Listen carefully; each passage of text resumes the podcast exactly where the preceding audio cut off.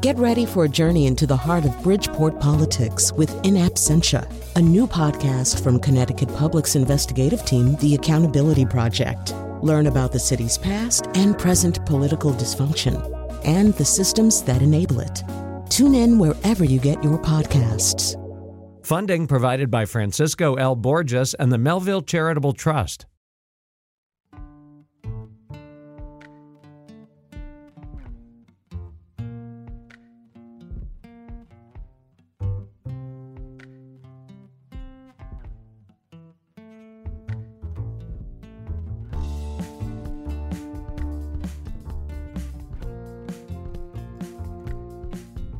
This is the Where We Live World Cup. BDB. La Copa del Mondo di Dove Viviamo for Connecticut Public Radio. I'm Frankie Graziano. The world is watching, and the AP reports 7.2 million Americans watched the World Cup opener. Live viewership on Fox was up 88% from the 2018 opener. That's what my producer, Katie Pellico, tells me. Christine Huber, a sports analyst who organizes local Team USA watch parties in the New Haven area, says she's observed an increase in local attention on the games. She and other local broadcaster Sean Meckie, a good friend of mine, join us in a moment to discuss and spotlight the teams and players to watch. Coming up, we'll also talk to someone who's actually at the World Cup. Right now on the line, we got NPR sports correspondent Tom Goldman. He's going to join us from Qatar. And plus, Omid Namazi joins us, assistant coach for Connecticut's top pro soccer team, Hartford Athletic, and a former coach for Iran. More on that in a moment. First, my guests at this time Sean Meckie and Christine Huber. Thank you guys for joining us today on Where We Live. Good morning. Glad to be here, Frankie. Good morning, Sean.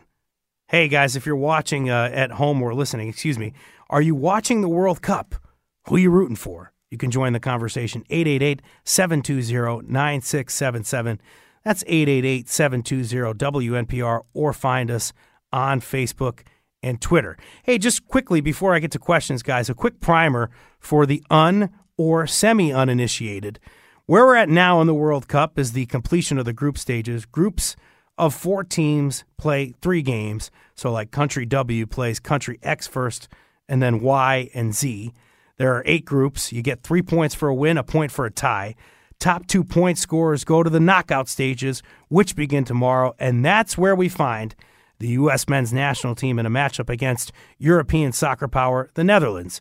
USA and the Netherlands, 10 a.m. Saturday. Christine, a second place finish for the Americans in Group B. Talk to us about the USA in the group stages. Oh, yeah. I mean, they've been so much fun to watch. I mean, and everyone is just getting on board. They're going to watch parties. Everybody's tuning in. And like you said, the numbers and the viewership shows it. Yeah, Sean, uh, the, the U.S. men's national team, they got the big goal when it counted in the big moment from big star Christian Pulisic, who insists that he didn't get hit below the belt uh, when it needed it against Iran. We got a inventive play from Serginho Dest and Weston McKennie in the big one against England, and then there was the disappointing Welsh tie in the opener. What do you make of the U.S. men's national team thus far? I, I think they've been kind of who we know that they are, but the best version of that. Um, so, you know, we, we knew our midfield was exceptional going in, that MMA midfield, as they call it, Musah, McKennie, and Adams. And I think they've really been smothering what the opponent has tried to do, even if it's mighty England. I thought we looked the better in the midfield area. Um, we haven't scored a lot of goals, but we've also not conceded many. Only one goal conceded, and it was a penalty kick. So, if you can keep the other team off the off the score sheet, you've got a really good chance to win. Christine, what do you make of the makeup of this team? Like I said, we have Serginho Dest and uh, Weston McKennie doing some of the playmaking. Strong play in the Iran game from the number ten there, Christian Pulisic. What do you what do you think about the team so far? Yeah, what's insane is how young they are. So last game they had the youngest starting lineup so far in the entire World Cup. Um, so that's just you know obviously awesome for the future. And you're talking about players, you know, we got to give a hat off to the local guy, Fairfield U player, Matt Turner in goal, has just really stepped up. And like Sean said, he's only let in one goal, and it was a penalty kick. One goal for Team USA thus far. Netherlands also allowing just one goal this far. Saturday, 10 a.m., a big game. Uh, where are you guys watching? Christine, where are you watching the game? well, I'm part of uh, New Haven American Outlaws, and that's the USA supporters group. We support, you know, the men's team, the women's team, and we will all be at Trinity in New Haven on Orange Street. Last week, these past two weeks have just been crazy there. For the England game, they had to shut the doors 40 minutes prior to kickoff. So they're going to open at 9 a.m. tomorrow. So get there early, get your seat, and join in with the rest of America. Who are the American Outlaws? they are they are the U.S. supporters group. So they organize. If you ever watch a game or you see it on TV and you hear people the chants or the clapping in the background, that's all American Outlaws that that set that up. So um, I've been around with the organization. I go to a bunch of different World Cups and and always meet up with the guys from across the country. Sean, you bleed red, white, and blue, but uh, I think you're like in a in kind of like a different basket here. Like uh, you might be with the Hartford AO chapter. Does that make sense? yes. Where'd you watch that? Where'd you watch that Wales game? So the Wales game actually uh, got together with a bunch of guys from my over 30 team in the the Farmington hmm. Valley League. Uh, we actually went over to uh, TJ's in Newington and watched the game on the big screens there. So took took a half day off of work and made sure to to make a real effort of it to sit down and watch the game uninterrupted. This was different for you, but uh, but, but there are so so many uh, American Outlaws chapters uh, in Connecticut. I, I I visited with the Hartford folks in the, I believe it was the 2018 World Cup before they had that. Were you watching the game tomorrow, Sean? You know, there's uh, some talk about different pubs around the area. I honestly think I might just watch it in the living room. That gives me a chance to really sit down and, and analyze and enjoy the game properly. Plus, very excited with my uh, seven year old son to get him involved and maybe, maybe not ready to take him to the bar with all the outlaws just yet. outlaws, a bar, and a, and a seven year old. I don't know about that, but uh, but uh, nonetheless, the game uh, will be played tomorrow and it will be one to watch. Hey, Christine, just more basically, the New York Magazine and a sports writer for the New York Magazine reported that more Americans watched the Women's World Cup final in 2019 that watched that year's NBA Finals or the World Series. Do you feel like U.S. viewership is growing? Oh, for sure. The platforms are obviously helping. Uh, the broadcasting is getting better for men's and women's game. You know, camera angles, the production, everything from top to bottom. And I tell you, you know, I did a lot of work with the NWSL. All their numbers were just outrageous. You're talking Angel City wanted their goal was the average attendance of 10,000 was their goal, and they got around 20,000. And it's now the hot thing to do in LA. So women's soccer is is on the rise and it's just going to keep growing. Yeah, Sean, that's what I'm. That's what that's what I'm thinking. Christine uh, teed that up for us well. The, the U.S. women's national team. I imagine they have a big uh, role in America caring more about soccer. Oh, without yeah. a doubt, you know, the, the, the success of our women's program is is renowned across the world. Um, I think from a, a, television ratings perspective, the men's World Cup has traditionally outdrawn the women's, but you know people love a winner, and, and our women's team has been so successful uh, that that I think it's brought a lot of fans in from both sides, not just the men's side but the women as well. Goalkeeping strong in Connecticut, as I understand it. We had Matt Turner of uh, Team USA playing collegiate soccer in Connecticut at Fairfield University, and then we have our big star uh, on the women's team that's out of Stratford. Alyssa Naeher, who played, uh, who plays now for the NWSL and the Chicago Red Stars, and you'll find Christine Huber doing a lot of these NWSL games. Hey, I want to I want to talk more about the World Cup here. We'll we'll talk some a little bit more about local soccer in a moment, but I want to drill into this World Cup and and and and and talk about some of the games and the players here. Can you guys offer me a big surprise thus far from the the men's World Cup here, and and and something that really surprised you? Uh, I think the the biggest surprise that we've seen so far was Saudi Arabia beating Argentina. It was the one game that I didn't wake up at 4:45 in the morning to catch the five o'clock game live. The one time I decided to sleep in a little bit, I, I, wake up and I tune in, and it's it's two to one in favor of Saudi Arabia, and they knock off Lionel Messi and crew. Uh, didn't end up working out for them to advance out of the group stage, but what a shocker that one was. Yeah, we had uh, two big wins from Argentina to survive that because that was certainly I think it was like 2001 or something like that was uh, the favorites for Argentina in that matchup and they end up losing. Christine, what's your big surprise thus far? Mine is Germany uh, not advancing, and what's crazy about that is they're actually leading the World Cup in goals with 10, and yet they don't advance. Yeah, four time champions, just like Italia, four time champions, but Germany actually made the World Cup and they are out.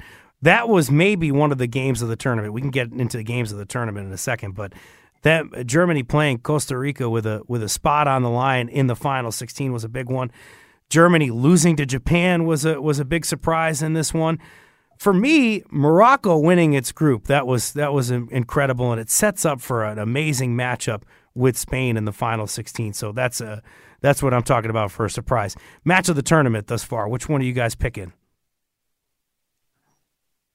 You got a particular game you're watching here? Oh, well, yeah. I mean, it's obviously going to be tomorrow, right? um, but beforehand, did you guys have a? Did you have one that you, you saw as a match of the tournament? Well, the biggest one for me was obviously USA England. Um, just because what goes on here, we have so many great English fans here in the states that you know, we did the whole slogan of, you know, hashtag it's called soccer and it's not called football. And obviously Beckham getting involved um, with the commercials and, and everything. So I think England USA was probably pre tournament the highlight. Um, you know, it was a little bit of a chess match and not the most exciting soccer game to watch, but that was definitely a start on my paper. Sean, what about you? Man, I, I think the thing that's most exciting to me about the World Cup is seeing different teams from around the world have a chance to play each other in these super high stakes matches. And kind of a shocker favorite match for me so far was Cameroon Serbia. Uh, I can't believe you said that. I didn't think you were going to say that. Go ahead. the game ended 3-3 you know, you know cameroon coming back from behind to, to, to equalize after being down two goals uh, just an absolutely exciting match. I mean, J- Japan has been great to watch. They've had a couple of thrilling comfort behind victories as well. Um, so that that's to me what what's been the most exciting match. On my rundown, you won't see this, but I have uh, Serbia Cameroon six goals in that matchup. That was so shocking. I was watching that, uh, getting ready with the kids uh, the other day. So surprised to see six goals in in a, ma- in a in a World Cup where we've unfortunately seen a lot of goalless uh, games. Hey, I wanted to talk more about stars just really quickly. I, I can't I can't really get into this because we don't have a lot of time. But give me a, a star really quickly that uh, you've enjoyed watching in this World Cup outside of the U.S. men's national team. It's got to be Mbappe for France. Mm. I mean, he didn't play much last game because they benched all their starters, but France is definitely a powerhouse team right now. Go ahead, Sean. Yeah, Mbappe has been really exciting to watch. I think kind of the breakout star of the tournament is is someone that the U.S. is going to run up against tomorrow in Cody Gakpo. Mm-hmm. Uh, you know, plays for PSV Eindhoven in the Dutch Eredivisie. He was rumored before the tournament to be headed for a big money move. Uh, but I, I, heard Jesse Marsch from Leeds United give an interview basically saying they had agreed to terms with him prior to the tournament, but his stature in this event, you know, tying for the, the Golden Boot lead at the moment, uh, has elevated his price tag so high that Leeds are no longer in the running to sign him. Mbappe, uh, probably the best number 10 in the tournament thus far, so far from what we've seen. Hey, uh, before we close out this segment, we have two uh, different people. I'm not trying to put you guys against each other, but we got basically a Hartford area guy in Sean and a New Haven area person in Christine here. So just make the case here. What about, uh, what about, uh, I'll start with Sean here. Hartford Athletic has been a breath of fresh air in this area in terms of having a, a, pro soccer team, a top pro soccer team to watch. What do you think about our prospects going forward for soccer here in the Hartford area? Oh, I think it's massive. It's it's been demonstrated over the, the past five years uh, that people are embracing Hartford Athletic as a team. We already knew that the state of Connecticut and the, the Hartford DMA were a tremendous soccer market to begin with. Um, but you know, to close out the season, I think the Athletic had something like eight or nine consecutive sellouts and uh, just a, a, tremendous attendance throughout the year. And then the announcement of Tab Ramos as the coach and, and some of the excitement that that's drummed up. They've already had some big name signings in the offseason. Yeah. Uh, I think that the momentum is real and, and I think it'll continue. And he's not messing around about that DMA. Hartford in the top five among markets watching the England USA matchup incredible. And just a quick, and, and New Haven's in that uh, demographic generally. Uh, Christine, what are your thoughts about pro soccer in New Haven and maybe an opportunity to get a big club there one day. Can you support it down there? Yeah, I mean, I think so. You know, the big thing is with New Haven, it's such a melting pot. And what do people love in the world? They love soccer. So now you're bringing everybody together to support a local team. And again, what we're seeing now, you know, the ratings, everything's high up with kind of not the best times right now in Qatar, like game game watching times. So now this is all going to lead up to 2026 World Cup when it's here. From Connecticut Public Radio, this is where we live. I'm Frankie Graziano. You can hear these guys calling Yale University soccer and on other area soccer matches. Thank you to local soccer broadcasters Sean Mecke and Christine Huber for joining us on Where We Live. You can join the conversation 888-720-9677. That's 888-720-WNPR or find us on Facebook and Twitter at Where We Live.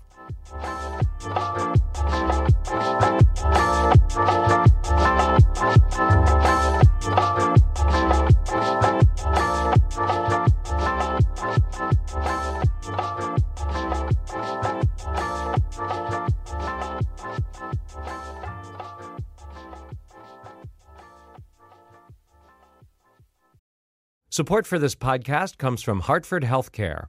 Elevating Health is funded by Hartford Healthcare. Loneliness can be a significant health risk to people of all ages. Dr. Laura Saunders, a psychologist from Hartford Healthcare's Institute of Living, talks about social isolation and why we need to connect in person loneliness actually is a pretty significant health risk for people that struggle with social isolation. It affects their blood pressure, it affects their immune system, it affects your willingness to get up and get out, and can cause some not just emotional issues, but health problems as well. You're not alone. Dr. Saunders explains how important it is for us to look to others and get out of our comfort zone. I like to talk about social isolation as not just that individual's problem, but it's a community problem or it's a family problem. We need to connect with others. We can take space at times as well, but we need to step out of our comfort zone and do things to connect with other people. It's life saving. For more information, go to ctpublic.org slash elevating health. This is Where We Live from Connecticut Public Radio. I'm Frankie Graziano. At this year's World Cup in Qatar, We've seen political tensions impacting the games and teams that fans root for. Here to discuss, Tom Goldman, a sports correspondent for NPR. He joins us right now from Qatar. That's right. Tom is covering the games for NPR in person. Welcome to Where We Live. We don't get to talk soccer, Frankie? Oh, we're gonna we're gonna talk about soccer, but I, I, got some business for you to take care of here. Christine, Christine and Sean had all the fun. Come oh, on, they man. did, they did. Well, well, you know what? Let's let's open up with with uh, with with some fun and talking about soccer before we get into the hot and heavy issues we have to. But first, let me just say that folks can join in on a conversation. They can call 888-720 9677. Call us now 888 720 9677. Tom you heard us talk about that game that's happening tomorrow, that big game for the United States playing European soccer power, the Netherlands. And we can talk soccer because you've paid attention to some of these news conferences um, that are previewing the game. So, so what can you tell me about the Americans and what they're saying about this Dutch challenge? Well, um, it's a challenge. Of course, you never go into these uh, pre-tournament, uh, uh, pre-match uh, press conferences and say, you know, we got this one wrapped up, man. We, this is going to be so easy. No, the the very res- both teams are very respectful of the others, and um, you know, uh, the U.S. knows it's got its hands full with the Dutch team, ranked uh, eighth in the world, uh, finished first in its group. Although people who watched the Dutch closely said eh, they were kind of sluggish. Apparently, it is a sport. It, it, it is a pastime in the Netherlands, like many soccer crazy countries, to criticize the coach and the team constantly. And so there's been nothing but criticism um, coming out of the Netherlands about the boring uh, play of the Netherlands and how they just, you know, kind of have underachieved uh, while they've been winning their group. Um, I think that's dangerous to say, and I think it's going to fuel them. And uh, they're they're a, they're a very they're a very tough team. You know, um, Sean talked about uh, Cody Cody Gakpo, uh, or as the Dutch say, Hagpo, as I learned today. And, um, you know, he's tough. There are a number of other players who are very good. Louis Van Gaal is probably the superstar of that team, and he's their coach. A very funny guy. And uh, actually, what was interesting at his, um, his part of the press conference today, he spent most of the time fielding questions about after this World Cup whether he'll take over uh, Belgium, uh, Belgium's national team, uh, because they have a vacancy now after they crashed out of the World Cup. Uh, but what the U.S. probably the most important thing the U.S. said, uh, Coach Greg Berhalter, is that Christian Pulisic looks pretty good. And he's probably a go for tomorrow. Listeners who love soccer probably know all about the pelvic contusion he suffered uh, in that amazing That's a nice way to put it. Yeah, right, right. And by amazing goal, I mean a three part goal, that beautiful over the top pass by Weston McKennie, Serginho Dest with a header uh, to a streaking Pulisic who put it in and crashed into the Iranian goalkeeper at the same time and was down, uh, as everyone saw. Um, he's been mending and um, it, it, really looks like uh, he's gonna he's uh, he's a go. Josh Sargent, the other guy injured in in that match, uh, uh, looked like an, uh, I believe it was an ankle injury. They were saying, um, according to Greg Ber- Berhalter, he's not so sure about him. So uh, that that's the injury update. Um, the U.S. is just sky high, Frankie, because the pressure is off. The pressure is really off after getting out of the group stage. That was that was going to be a forum, as you know, on how this team, you know, what, validation basically of of um, the last four years, and they got it. And so now that they're in into the uh, into the knockout round, they just I think they feel loose. They feel like um, you know just going to take it minute by minute, as they say, and we will see what happens with that defense. They've got to be respected. And if they can start putting the ball in the goal a little more consistently, who knows? You brought up Christian Pulisic. And speaking of loose, Americans have such a fascination with potty stuff. Uh, we like when Lamar Jackson has to go to the bathroom during NFL games or something like that. We're talking about Christian Pulisic and whether or not he got hit below the belt. Could you just uh, close the loop on that with this pelvic contusion and how he's doing? Can I can I say that on Connecticut Public Radio? You said pelvic contusion. Pelvic contusion. Yeah, yeah, think, yeah. Can I say what? Can I say what he said? Uh, yeah, the, yeah. Go ahead. Just uh, just uh, censor that last word. Uh, he said he didn't get hit in the bleep. You know, so I mean, look, everyone's saying it, everyone's writing it. I think NPR is the only one that's not saying it, but he didn't get hit in the testicles. Let's just say that, Frankie. We won't use the yeah. Beautiful. So uh, yeah. So um, this is the this is the kind of analysis we go to Tom Goldman for. look, not that that that matters at all. Um, he really did get, get, a pelvic bone contusion, very very painful. Uh, but as I said, uh, according to Coach Greg Berhalter, he's looking pretty good for tomorrow. Pulisic had that goal against Iran, the goal that lifted the U.S. men's national team into the knockout stages. USA and Iran. We're going to start to get tight and tense here, Tom.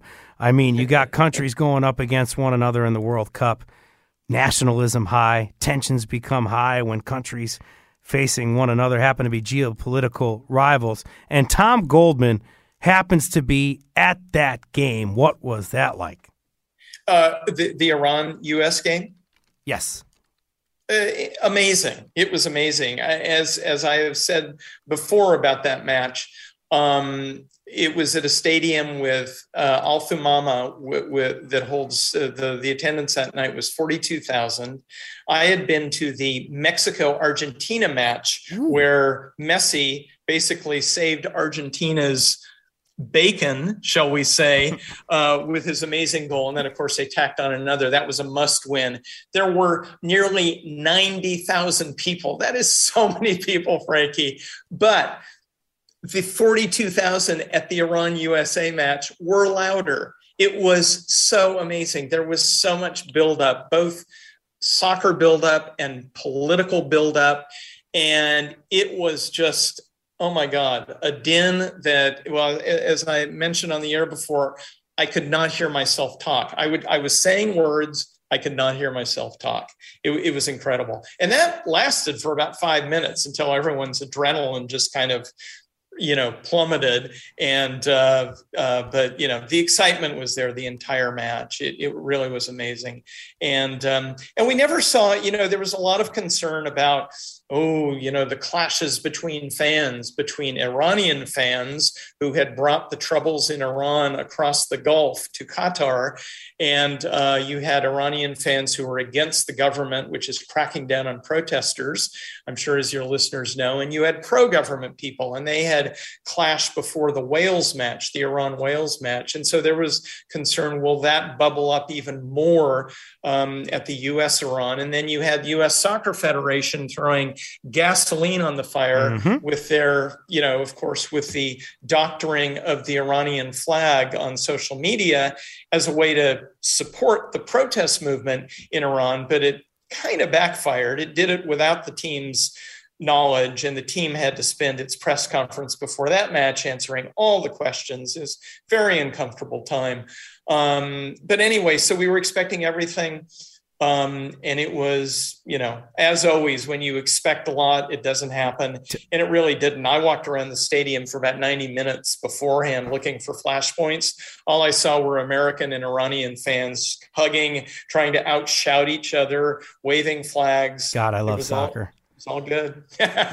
but that's a, and that's the thing. I mean, like we we we're trying to have fun with uh with this show and talk about the the actual game and and things like that. But there's just a a dark, dark part of soccer that people just don't understand in America. They may not, uh, unless you watch a documentary. We've heard about what happened to Andres Escobar in in uh, in, in, in Colombia, and now I, this is why I want to focus on on Iran because we're talking about USA and maybe the pressure being off against the Netherlands, but when Iran plays soccer, there's just a different kind of pressure on them. Before uh, opening kickoff, we had the tensions over treatment of women in Iran boiling over. A Kurdish woman died in Iranian uh, police custody in September, igniting protests across Iran over the fall. Uh, how, in your opinion, I, I, know you did a story on this. How have the, not in your opinion, but how have the Iranian uh, players been impacted by these rising tensions at home?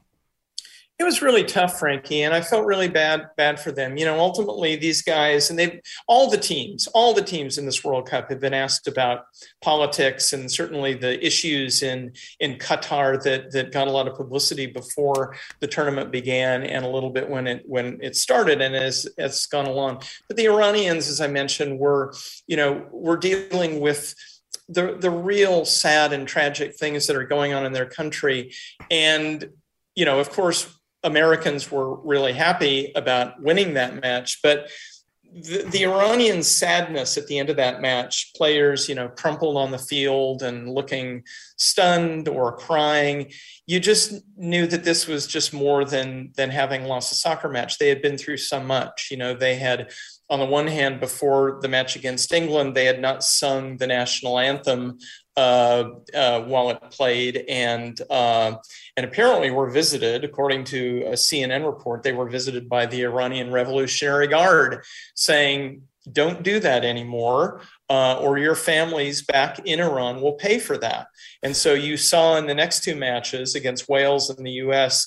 Um, the Iranians mouthing some of them barely mouthing the words. I think they really didn't want to do this and they you know they became a symbol of of the fight. And these are young guys who just wanted to play football and um and it was difficult for them. And i think at the end what you saw was um the disappointment the sadness that they weren't able to win and they weren't able to use football to elevate them uh, over all this other stuff that it that had uh, crowded in on their world cup they lose the big match and then they got to go home afterwards and deal with whatever consequences there are.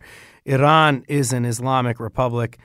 Qatar is an Islamic nation. And Tom, homosexuality is forbidden in Qatar, which brings us to the next controversy here the erasure of imagery that supports the LGBTQ community at the World Cup.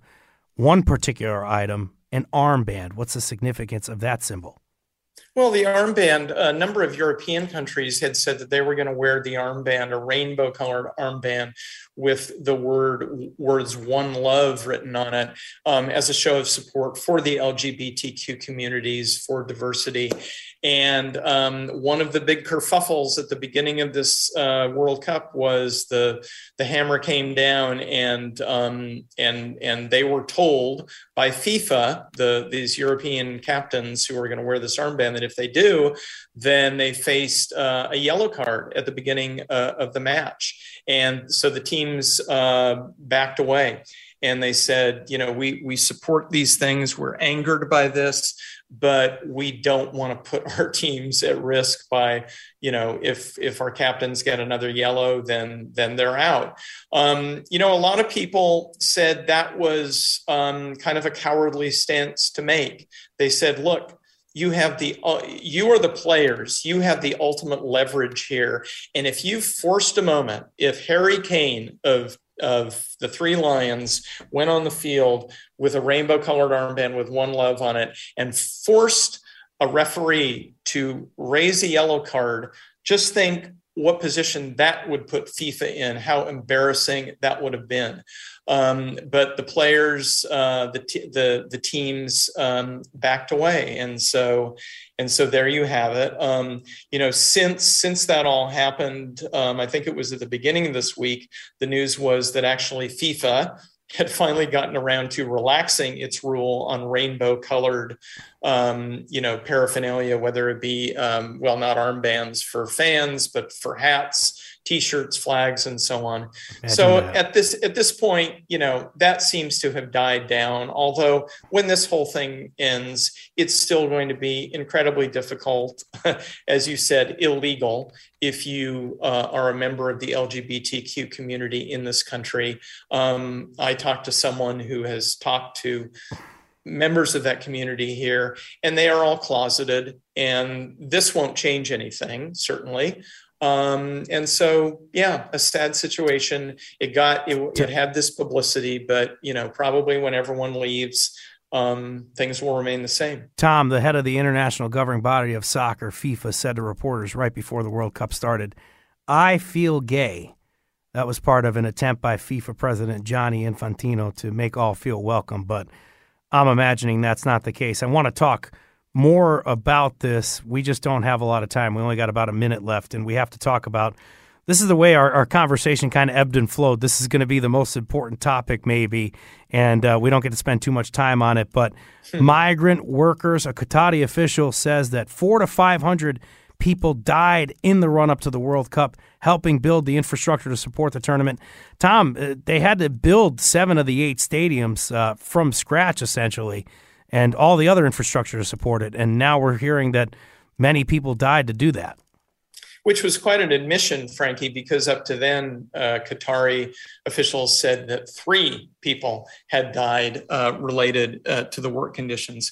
This remains an issue, too, that will go on. Rights groups are passionate about keeping the attention on this. Um, there have been reforms. There have been labor reforms in uh, in Qatar, including a minimum wage that they've um, that they've installed. Uh, they got rid of the kafala system, which was a system where employees were tied way too tightly to employers, and they were abused through that system. But rights groups say that um, you know there's still a lot of work to do, and that uh, the reforms aren't necessarily enforced that strictly. So another one of these issues that we talk about pre World Cup, during the World Cup. Who knows what will happen when the World Cup packs up its tent and leaves after December 18th? and it could be thousands that uh, had died when when uh, maybe a, a, different number comes out. Uh, this is where we live for Connecticut Public Radio. I'm Frankie Graziano. Tom Goldman in Qatar, the legendary Tom Goldman, helping us out covering this World Cup from there for NPR. Thank you for joining us here on Where We Live. It was great fun. Thanks, Frankie. You can join the conversation 888 720 9677, 888 720 WNPR.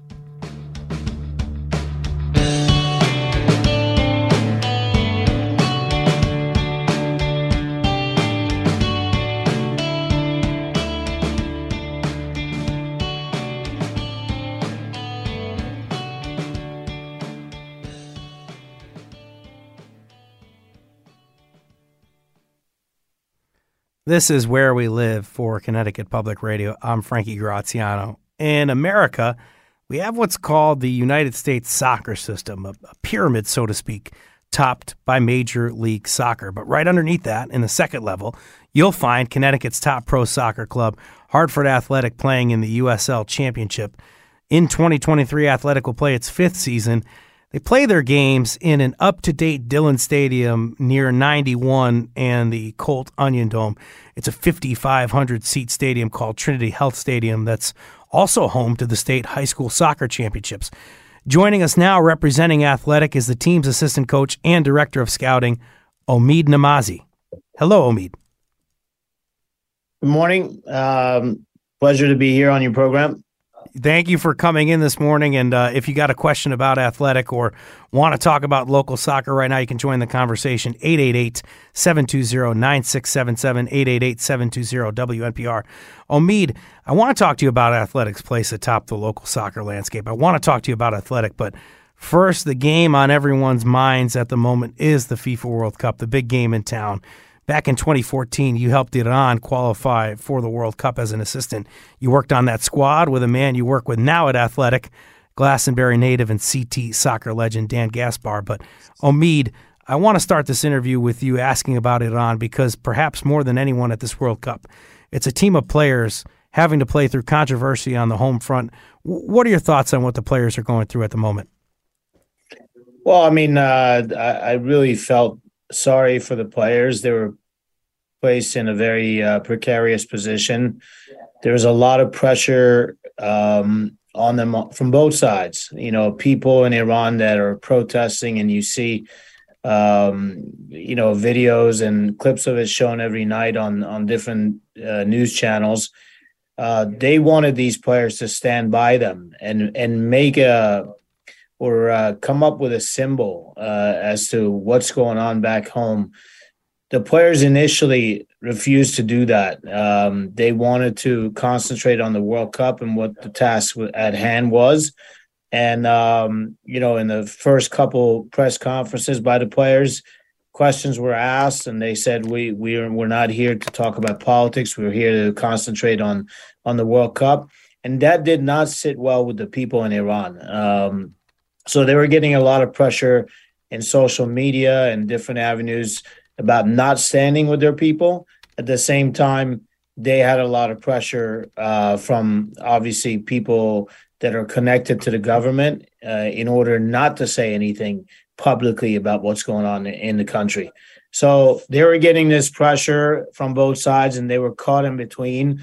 And you saw signs of it. You know, in the first game, they decided not to sing the national anthem because they were feeling that pressure from people uh, back home. And then, you know, you saw in the second second uh, game, they sort of mouthed or lipped this national anthem without really wanting to sing it. So you see how uh, bad of a situation they were put in, and that's the mental part that I feel that they were dealing with the whole time. CNN reported recently that players could face retribution for not singing the Republic's national anthem prior to its World Cup opener. Uh, do you worry about the players, Omid? I mean, uh, you know, I, I, felt at the beginning, if as a group, you know, 26 players, they had come out and they made a statement about, hey, we stand with our people. I don't think anything could have been done, you know, against them or, you know, any retributions when they go back home but they they didn't do that. So um, now they're getting pressure from people, um, and then you know they they sort of went with what they were told to do uh, during the World Cup. So um, I, I, I don't see I don't see anything happening to any of the players. There's one particular player, Sardar Azmoun, who even in the last game didn't sing the national anthem. I worry about him a little bit, but he's a very well-known figure, very popular figure, and um, the government, as brutal as they are um, back that back in Iran right now, I don't think they can touch people like that. You know, some of the lesser-known people, and we've seen some athletes voice their opinions about what's going on, and they've been arrested, they've been um, possibly tortured, but you know, uh, these these bigger figures, I don't think they can touch them Prior to the uh, big match with the U.S. men's national team, we saw on an American social media channel, channel an altered Iranian uh, flag. Iran saying the modified flag saw the Americans remove the Allah symbol. Can yep. you just give us some perspective on what this might have meant to players? Maybe not just the players, but Iranians as a whole when this happens and they see the flag in this way. I, can tell you, uh, the, the, the people that that are living um, on the streets in Iran and and protesting, um, I can assure you they were ecstatic about the move uh, to remove that symbol in the in the flag. Um, but obviously that not did not sit well with the government and and obviously the Iranian Federation. Um, so you have this this um, you know uh, feeling of you know elation and uh, the fact that the U.S. is standing behind the people, and at the same time the government is constantly um, trying to suppress uh, those feelings. What's your perspective on uh, on seeing such a outcry from the public and seeing public protests uh, against the government here, and, and we've seen the last couple of months after the death of Mahsa Amini?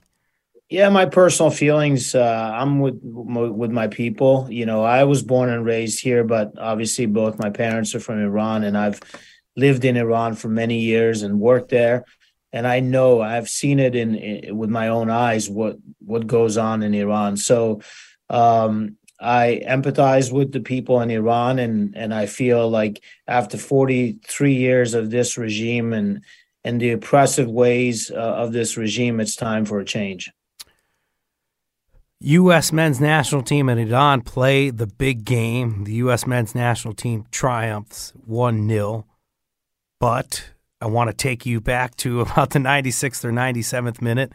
Mehdi Taremi there in the, in the 97th uh, minute getting maybe pulled down in the box or uh, or or there was some incidental contact. Ultimately, the replay review stands with the clean play. Where was your heart uh, at this moment?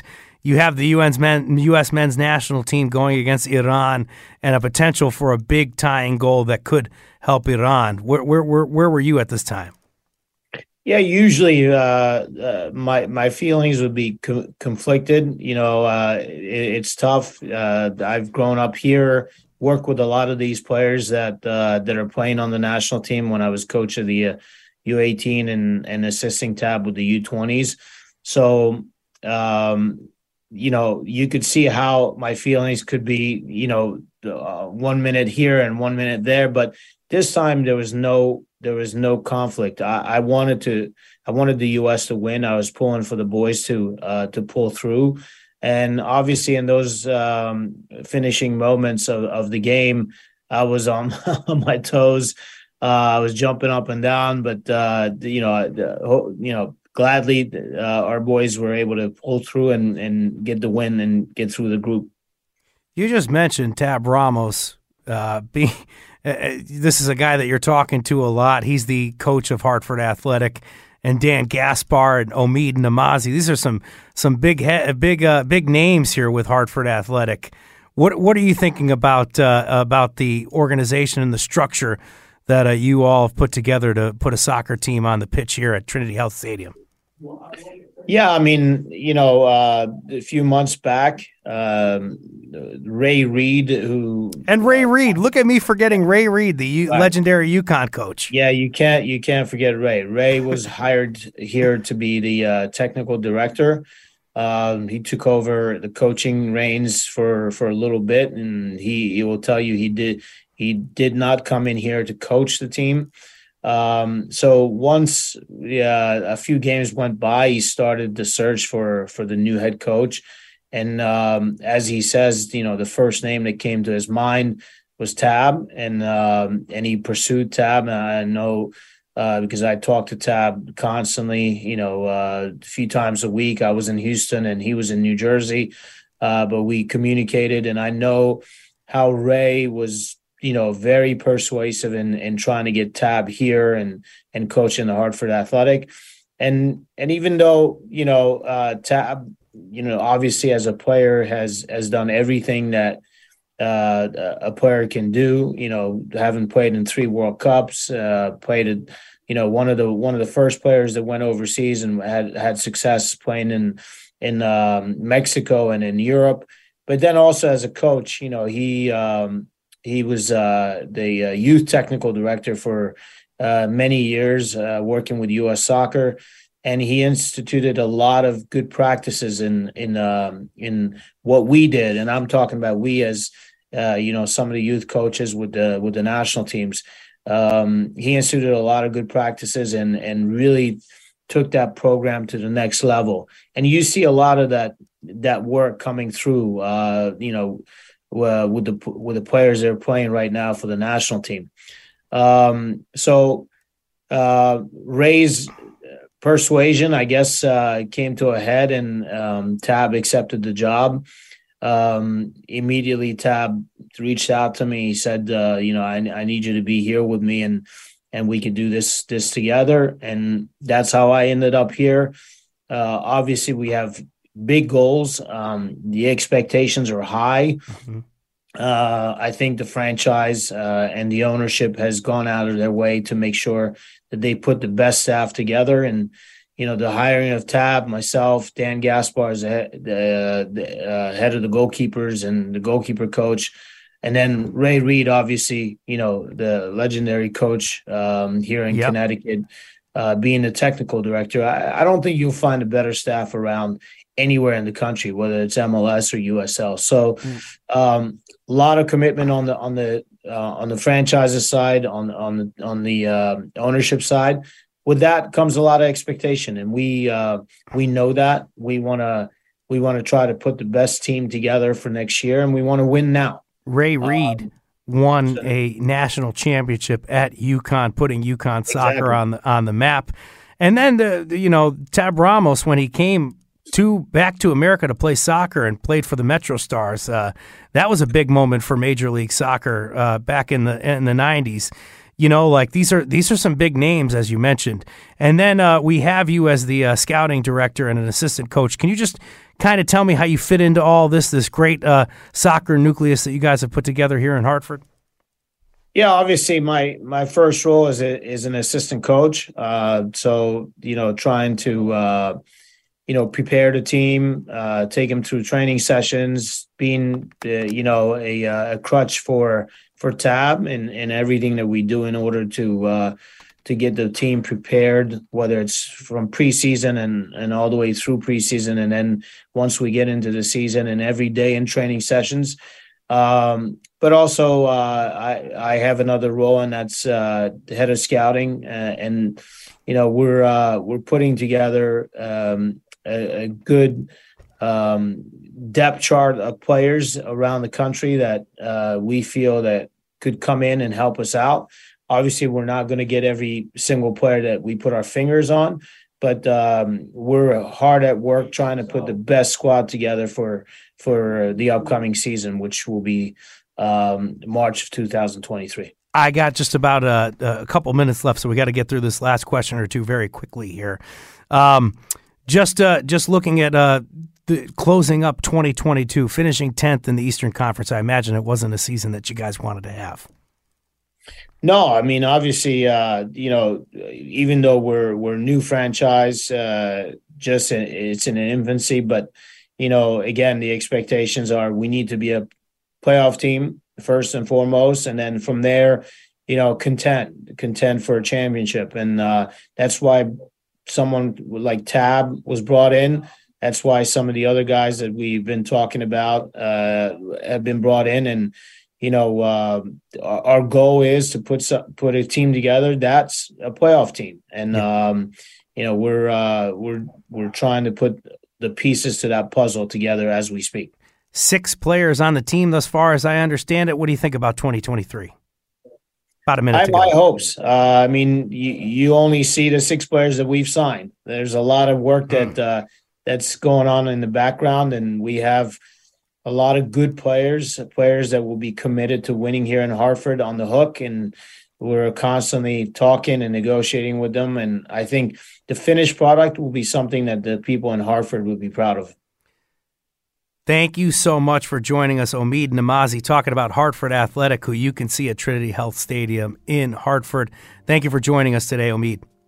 You're welcome. Thank you for having me. I'm Frankie Graziano. Today's show produced by the great Katie Pellico, our technical producer, Kat Pastor. Hey, download Where We Live anytime on your favorite podcast app. Thank you for listening to the World Cup Where We Live. Take care.